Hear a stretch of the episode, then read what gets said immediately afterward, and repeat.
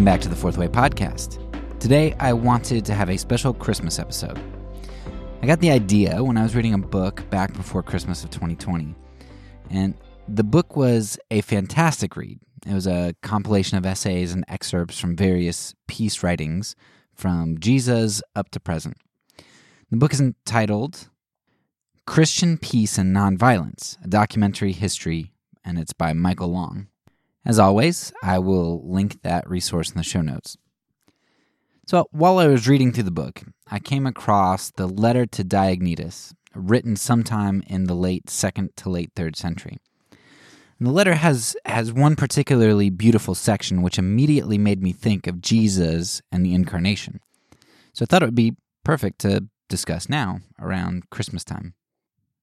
I'll, I'll go ahead and start by reading the excerpt, and then I'll pull out some of the reasons that it made me think of Christmas and nonviolence.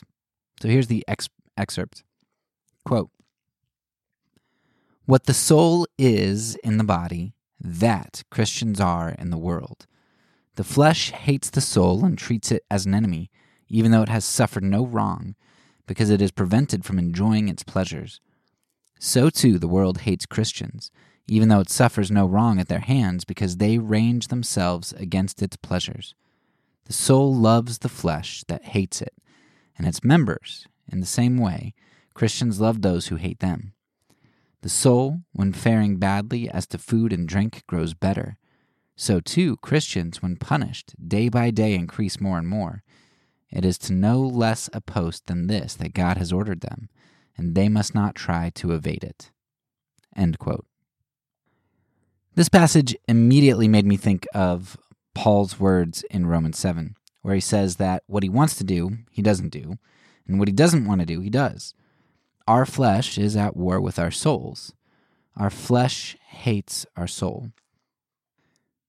Flesh wants immediate gratification, and it pulls us with great force to seek its pleasure and fulfillment. Our souls try to temper and restrain, and the flesh hates the soul for that. Yet the soul only wants what's best for the body. By trying to keep it from being sexually promiscuous, gluttonous, and greedy, the soul is trying to keep the body from harming itself. It's like a family with a member who's an addict. Our souls are the loving family, and our flesh the addict.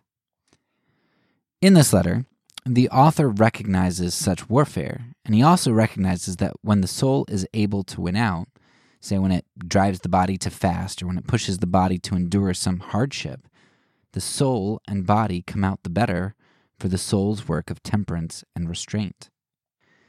In a similar manner, Christians are like the soul for the world.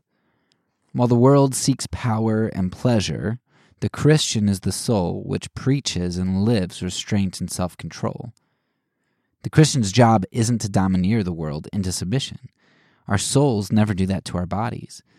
Rather, the Christian is the continually prodding conscience and the force which, through example and perpetual witness, shows the world that it is better for its existence and adherence to what the soul proclaims. This analogy from the letter to Diognetus is very powerful. I think it helps make a lot of sense out of what Paul says in Romans, what our experience is with our own flesh and soul, how we experience the spiritual disciplines and our self control shaping our habits and desires, and how we are to view our role as Christians in the world. The letter helps make sense out of why the very early church was so compelling and effective in the world and why Christendom has often been pretty repellent with its domineering control, crusades, and inquisitions. But I think the letter also helps us to see a great analogy for Jesus here. Christians are only like the soul of the world in the ways we are like Christ. We are only the soul inasmuch as the Spirit of Christ dwells within us and empowers us to be the soul, to be the hands and feet of Christ to the world. And the Spirit of Christ only dwells within us because Jesus came to earth to live among us and to show us how to be the soul. We are the soul of the world because the soul of the universe has come and lives within us. When Jesus came, the universe changed. The early Christian witnesses attest that the prophecies were fulfilled and that swords were being turned into plowshares. Because Jesus came, the true human life could begin to be lived out. Warfare could cease. Striving for power could cease. greed could cease, worrying about tomorrow could cease. I know that for most of my Christian life, I didn't read the words of Jesus very well at all. I was like the flesh pushing back against my soul. To treat Jesus as my soul would be to recognize the call to stop seeking self gratification. I fought Jesus, and I, I still do. But when we taste what the soul has to offer us for the first time, and we glimpse the life of fulfillment that it wants for us, it makes disciplining the flesh much more desirable. I pray that every day I grow in my submission to my soul, Jesus, and that every day I become a brighter soul to the world around me. Christianity is all about incarnation. Our Savior became incarnate for us, and we, his children, become incarnate for the world. So, Christians, let's be the soul of the world.